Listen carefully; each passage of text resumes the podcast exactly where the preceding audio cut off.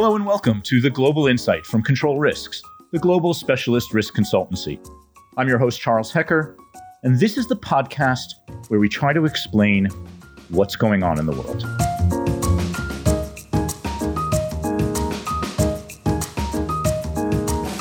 Long COVID, US China relations, a shift to greener energy policies, digital acceleration, and the risk of missing the post COVID rebound these are the top five risks for global business that Control Risks has identified this year. Think of them, if you will, as a set of lenses with which to view where we're headed. Today's episode is one of a five part series in which we'll be exploring the regional impact of these global top five risks. And in this episode, we're turning our attention to Africa.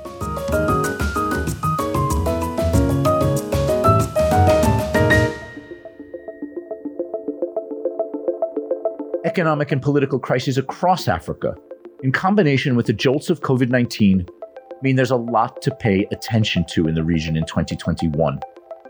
But there's still cause for optimism, particularly in the area of African tech. And investors and businesses operating in the region should be as much on the lookout for opportunity as they are for risk.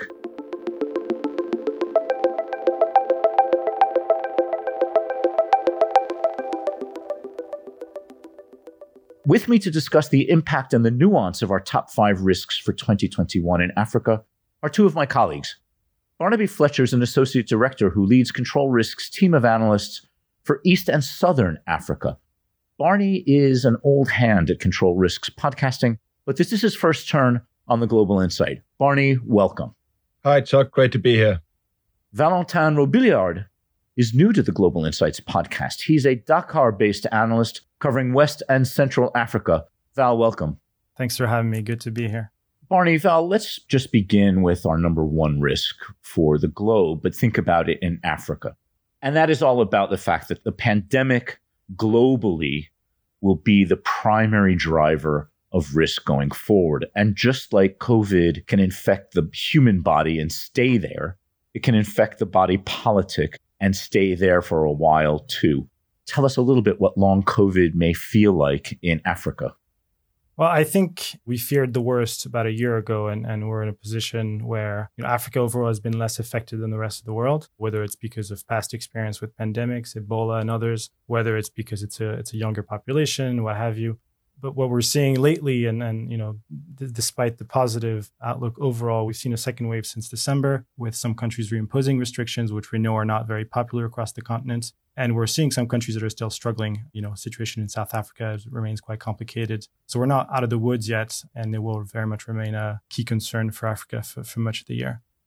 I think what's quite interesting about this second wave that we're seeing is that it's varying quite a lot across the continent. So when the first wave came in, we saw trends in how governments reacted. And by and large, with a few exceptions, governments reacted incredibly quickly to lockdown, to impose travel bans. I mean, 15 countries in sub-Saharan Africa closed their borders before they confirmed a single case of COVID-19 now these new cases with the second wave are are happening more in some countries than others. I don't have the exact figures, but it's something like 80 or 90% of the cases since the beginning of December have occurred in just 15 countries across the 54 countries in Africa. And governments are far less willing to reimpose lockdowns because of the financial cost. And so while there was a kind of broad trend and similarity in how governments were reacting the first time, now, what we're going to see throughout 2021 is kind of national lockdowns, localized lockdowns, and a lot more uncertainty about where the restrictions are going to be when. We are now just maybe putting behind us a nasty vaccine access dispute between the UK, the EU, and AstraZeneca. I wonder what this tells us going forward about some of the sensitivities around vaccine distribution across borders. How is the vaccine going to be distributed around Africa? I think it's going to take a, a little while in Africa. There's been a few countries, a very small handful of countries. The Seychelles started a vaccination campaign in January, helped by India and others, but that's the exception rather than the rule. We've heard quite a lot about the COVAX initiative to, to get vaccine doses to Africa. A lot of countries are relying on this. Some countries will be relying on some bilateral deals with other countries coming from Asia and, and, and other places. But a lot of these vaccines, you know, Africa is probably at the back of the supply chain. A lot of these vaccines probably won't come in until the second half of the year. And then you're dealing with the logistics in the supply chain of having to keep those doses at a very low temperatures. And, and many countries don't really have the infrastructure to get that done. And so we're not really seeing this sort of mass vaccination campaigns and sort of herd immunity that we're expecting in Europe. We're not really seeing this to come out and, and, and be effective in, in 2021, unfortunately. I think also what's, I mean, I completely agree with what Val said. I think one of the interesting things that we can look out for is how this starts to impact on public sentiment and public attitudes towards their governments, because a lot of governments across Africa have been very ambitious, shall we say, in the schedules they have put forward for vaccination. A lot of governments are talking about vaccination starting in, in April May or earlier. And they may start then, but certainly not to any kind of level where the majority, your ordinary person in those countries, your ordinary citizen, your ordinary voters are going to get vaccinated. The amount of vaccines that they've secured through COVAX are, for the most part, sufficient only to vaccinate a tiny proportion of their populations. And that kind of anger and frustration when hopes are, are not met, combined with a feeling that, oh, look, the rest of the world is getting their vaccines, could prove quite problematic for some governments. Barney, with the pressure on the public sector to perform, and, and so far the track record is pretty mixed, will there be expectations or pressure on companies to vaccinate their own employees? I haven't seen yet many companies kind of really grapple with this problem because the vaccines are not available in the amounts necessary for companies to be able to start thinking about, well, maybe we take it on board ourselves to vaccinate our employees, like some companies offer flu jabs. You know, that is not an option right now. But coming into this, you know, certainly the second half of, of, this year, when a lot of developed countries are well advanced along their vaccination programs. And as you say, Chuck, employees in other countries are, are nowhere near getting a vaccination from the government. It'll be interesting to see. I think some companies will have to start to think about their duty of care, whether their duty of care involves privately vaccinating their employees you know, when Corona came in last year, there was a lot of discussions as to, you know, this is a sort of Western disease rather than an Africa born disease. And some anxiety and sort of controversial discourse as to where coronavirus was from and, and, and you know, who, who could become sick and who were responsible for the for the disease. And to some extent, the discussions around vaccine still exist in, in Africa. That there is some pushback for people not wanting to get vaccinated. So yes, there'll be expectations on the part of, of you know African population feeling like they should get access to some vaccines, but you may also get people not wanting to get vaccinated, and if there are companies making moves one way or the other, that's that's going to be, I think, a, a dynamic worth remembering. And all of those issues that Val just mentioned the perceptions of the vaccine, the perceptions of COVID, whether anger that you know they haven't got the vaccine or skepticism about the vaccine are probably all going to be exacerbated by the geopolitics of it all and not wanting to start a whole other tangent of conversation. But you have the Russian vaccine, the China vaccine, obviously various vaccines developed by Moderna and AstraZeneca and, and Pfizer. And there are signs that countries are starting to use this and supplies of vaccines for diplomatic geopolitical purposes trying to gain influence and that could all feed into to some of these narratives that are going around Barney, thank you very much for dropping the word geopolitics into the conversation. That's the perfect setup for moving on to our risk number two, which is all about the relationship between the United States and China. With a change from the Trump administration to the Biden administration, we should see a little bit more stability in relations between Washington and Beijing. But that doesn't necessarily mean that things are going to get better. And in some respects, the ties between the two countries could get worse. What happens to Africa in the geopolitical tensions between Washington and Beijing. The Trump administration definitely saw Africa through that lens of sort of US China rivalry. When Bolton and, and, and the US government in late 2018 revealed their US Africa strategy and, and their Prosper Africa, which is the flagship program that every administration rolls out, China was all over the document. And it was clearly presented as sort of a counter strategy to the Belt and Road Initiative. So Trump definitely saw Africa within that narrative. The problem is he probably only saw the continent through that narrative. And the problem is the narrative wasn't necessarily followed by concrete actions. You know, a lot of people remember the expletives that Trump used to define some some countries around the world, and and obviously that the, the travel ban that that affected a lot of African countries. But beyond that, a lot of the diplomatic positions in the continent weren't filled for quite a while. There were a lot of proposed budget cuts to Africa programs. The sort of the American voice on the continent kind of faded away in some ways, which then gave countries like China, but also Russia and, and, and others the kind of space to gain influence in the in the continent. I think where Biden fits in there, I think Biden sees that very much that same narrative and the need to compete with China, but he probably wants to take a different approach to it, probably less confrontational, probably more towards multilateral initiatives, whether it's with the UN agencies, WHO, the initiatives for vaccines that we've talked about, working with the EU and, and the European countries on counterterrorism and in some ways the sort of multilateral initiatives trade initiatives in the continents that are taking place also supporting those initiatives. So in some way the competition with china won't change. In some ways maybe a return to this sort of obama era politics of us and africa which isn't entirely surprising considering a lot of the, the veterans of the obama administration are in the are in the biden team as well. I think that's a really key flaw that Val identified in in how the US approaches Africa. Certainly how it did under Trump and how it probably will continue to. It sees it through this prism of competition with China. And there's something really quite outdated and simplistic about this idea of US China rivalry on the continent for the simple reason that there are so many other players. And the US, unfortunately, is no longer that dominant player competing with China for influence. It's competing against the EU, it's competing against Russia and Turkey and the Gulf states and India and a post Brexit Britain as well, which is trying to, to have influence in, Africa as well. And all of these players have gradually been increasing their efforts and the resources they pour into building their presence in Africa over the past, probably past decade at, at least.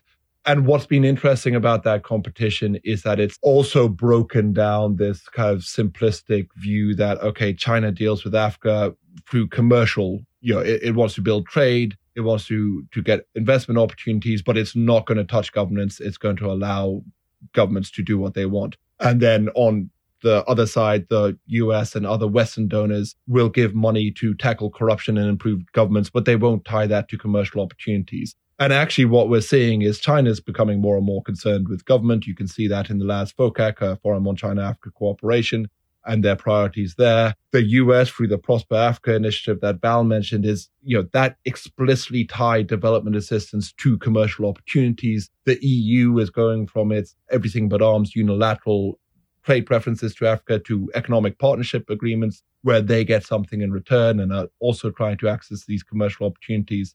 And Biden, I completely agree with Val, is going to you know change some things in his approach and certainly change the tone of engagement with Africa, but is going to be pulled along in that same direction of having a more transactional and commercialized approach to its engagement with Africa and looking to translate its aid and its soft power and its influence into opportunities for its companies. You mentioned growth opportunities in Africa, Barney, and, and one of the big growth opportunities around the world fits in with our number three risk, and that is about the green recovery. And in a lot of parts of the world, companies and countries are essentially tripping over each other to make carbon neutral declarations and enact carbon free policies and practices. On the other hand, do development goals in Africa come ahead of environmental targets? Or, you know, how does Africa fit into the green recovery? My concern with this, with the whole environmental agenda that we're seeing globally, is that Africa gets left behind because a lot of governments in Africa are not prioritizing environmental goals. You know, South Africa is the only country that has a net zero pledge not because they don't care about it, because they think that other priorities, you know, they have limited funding and they're they're putting that towards other priorities such as human development and sanitation and, and whatever it may be, and all these needs that, that Africa definitely has. Now, there's no doubt that there's huge renewable potential in Africa. And not just that it's there, but it actually makes so much sense in countries where you have vast land areas with vastly you know, dispersed population centers and transmission grids, the standard model of having a large thermal power plant with a big transmission grid covering the whole country doesn't really make sense. It's not efficient. So countries should be looking at microgrids, off grid solutions, which require smaller generation, which can be easily done with renewables. That makes a lot of sense in Africa. But if governments are not willing or to be fair, not able to give subsidies and incentives like a lot of other governments are for those renewable projects, then they risk not getting the investment potentially. A lot of these large infrastructure programs or projects in Africa need financing. There are, you know, actors in Africa that can finance those kinds of big projects, but you still in a lot of places need to rely on external financing.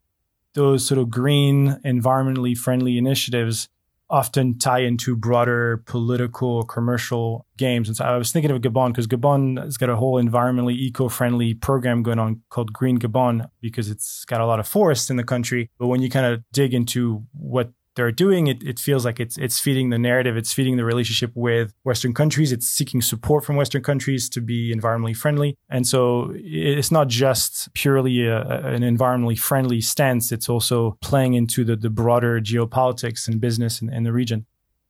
In his spare time, Barney is also our Africa tech guy. And Barney, our number four risk in the top five for 2021 is about digital acceleration. You've been writing about, you've been talking about African tech in recent years, and there's been some really spectacular growth in the sector. Is this a bubble? Is it hype? How do you spot the real opportunities? There certainly is an element of Africa tech which has bubble like characteristics, or at least had bubble like characteristics before COVID 19 these remarkable growth figures, you know, triple digit increases in investment inflows year after year into Africa tech also contained quite a large number of failures and some pretty high profile failures. And these came usually when investors or companies were coming in and trying to transplant some high tech concept from elsewhere in the world into Africa while not taking into account the specific challenges that are present in a lot of these African markets. The kind of this assumption that a high tech product can just bypass the low tech challenges. So e-commerce is a great example of this, right? So e-commerce has actually had some success during COVID because of the lockdowns, but before COVID, it really struggled to make an impact in the African market. And that's because if somebody buys something on an online platform, you still have to deliver it to that person on what is often really poor quality transport infrastructure right? And the most successful kind of Africa tech projects are not those that try to bypass these problems, but those that directly targeted these problems. So M-Pesa is the example everyone pulls up, but it is the example for a reason. The most successful mobile money platform, you know, arguably in the world, originated in East Africa. And that was a success because it directly targeted a problem that the market had, which was a lack of formal financial inclusion. And it did so in a way that was cognizant of the restrictions on your consumers. You know, you can use it on an ordinary phone. You don't need a fancy smartphone to engage in mobile online banking. And so it is a huge success. And it kind of points to the fact that successes in African tech are not driven by some Silicon Valley ideology of disruption, but are driven by simple need. Now, COVID 19 has, in one respect, has a silver lining, especially for Africa Tech, in that it has made those needs very, very obvious. You know, the problem, inadequate healthcare, you know, in many countries, the fact that many countries still import so many of their basic consumer goods and restrictions such as border closures imposed because of COVID 19 has caused huge disruptions to supply chains. And so what we're seeing is tech really respond. We're seeing, you know, digital healthcare apps. We're seeing WhatsApp and other social media platforms being used to spread information or self-assessment tests for, for COVID 19. We're seeing efforts to digitalize supply chain. We're seeing the African Union support PanaBIOS, which is a kind of cross-border biological tracing and contact tracing app uh, uh effectively. And yes, Africa Tech was exciting before, but there was also a lot of hype and projects in there that were just getting money because they were part of Africa Tech. And what we've seen in COVID is arguably Africa Tech really come into its own and show that it is not just kind of hype, that it actually solves real world problems.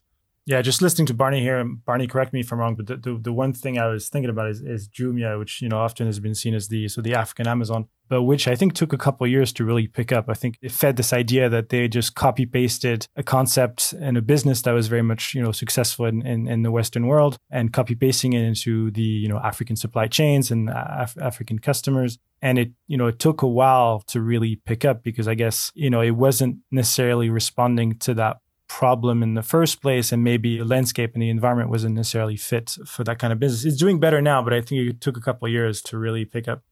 Well, what's really interesting about Jumia, it's a brilliant example, is that why it's doing better now is for three things. One, because it's an e-commerce platform and lockdowns because of COVID have, has helped e-commerce in Africa, but also because it's focused on online payment systems and logistics systems. And of course, that's what you need for an e-commerce company. And in many jurisdictions around the world, you can assume that online payment systems already there and logistics is not a problem. But they've really had to build those up from scratch. And now they've built those. Those are proving valuable assets, but they're kind of side businesses to its original just e-commerce platform. Guys, let's try to end a little bit where we began and look at number five for the world and think about it in Africa. And that is the notion that companies may actually miss the rebound and that for companies that are still stuck in crisis management mode, or for companies that have difficulty navigating this patchwork exit from the pandemic, you know, we do expect some sort of uplift in economic activity globally in the second half of the year. And, you know, we've discussed all the caveats to that. But what do we need to think about? What do companies need to look for? How do you prepare for Africa's exit from the pandemic and make sure that, that a company is there when the moment arrives? I think first point I'd make, and perhaps not the most positive point, so let's get it out of the way at the beginning of the answer, is that Africa's recovery in 2021 is probably going to be a lot slower than other regions of the world. And this is for a really simple reason that governments do not have the fiscal headroom necessary to engage in prolonged stimulus spending. You look at the huge amounts of money being spent by European countries, by the US to boost a private sector which is already well developed, and then compare that to you know, Mozambique or Central African Republic or Senegal or wherever it may be that just cannot spend even a tiny fraction of that amount and so are reliant on private sectors for recovery and private sectors that are pretty underdeveloped. The recovery, I think, is going to be slow, and that's not even you know taking into account the fact that vaccine rollouts are going to be slower in Africa, restrictions may stay in place longer, et cetera, et cetera.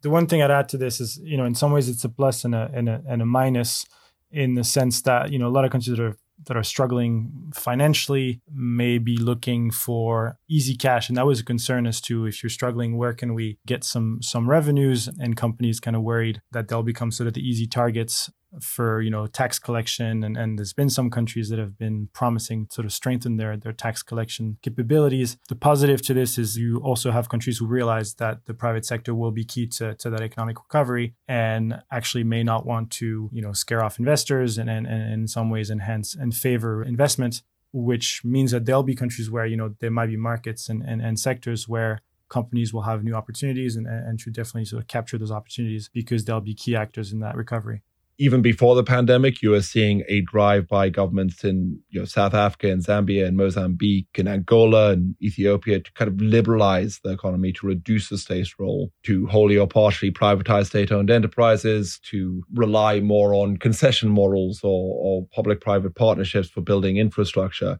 And these trends that we're already seeing in most countries, not in all, but in most countries, are probably only going to be exacerbated by the the financial constraints that governments are finding after COVID. You've already seen it accelerate the privatization process in Angola, for example, because that's how governments continue to develop, continue to you know grow out of the recovery, continue to build infrastructure in an age where post pandemic they don't have much money themselves and while that raises problems for a lot of countries, it also creates opportunities for investors.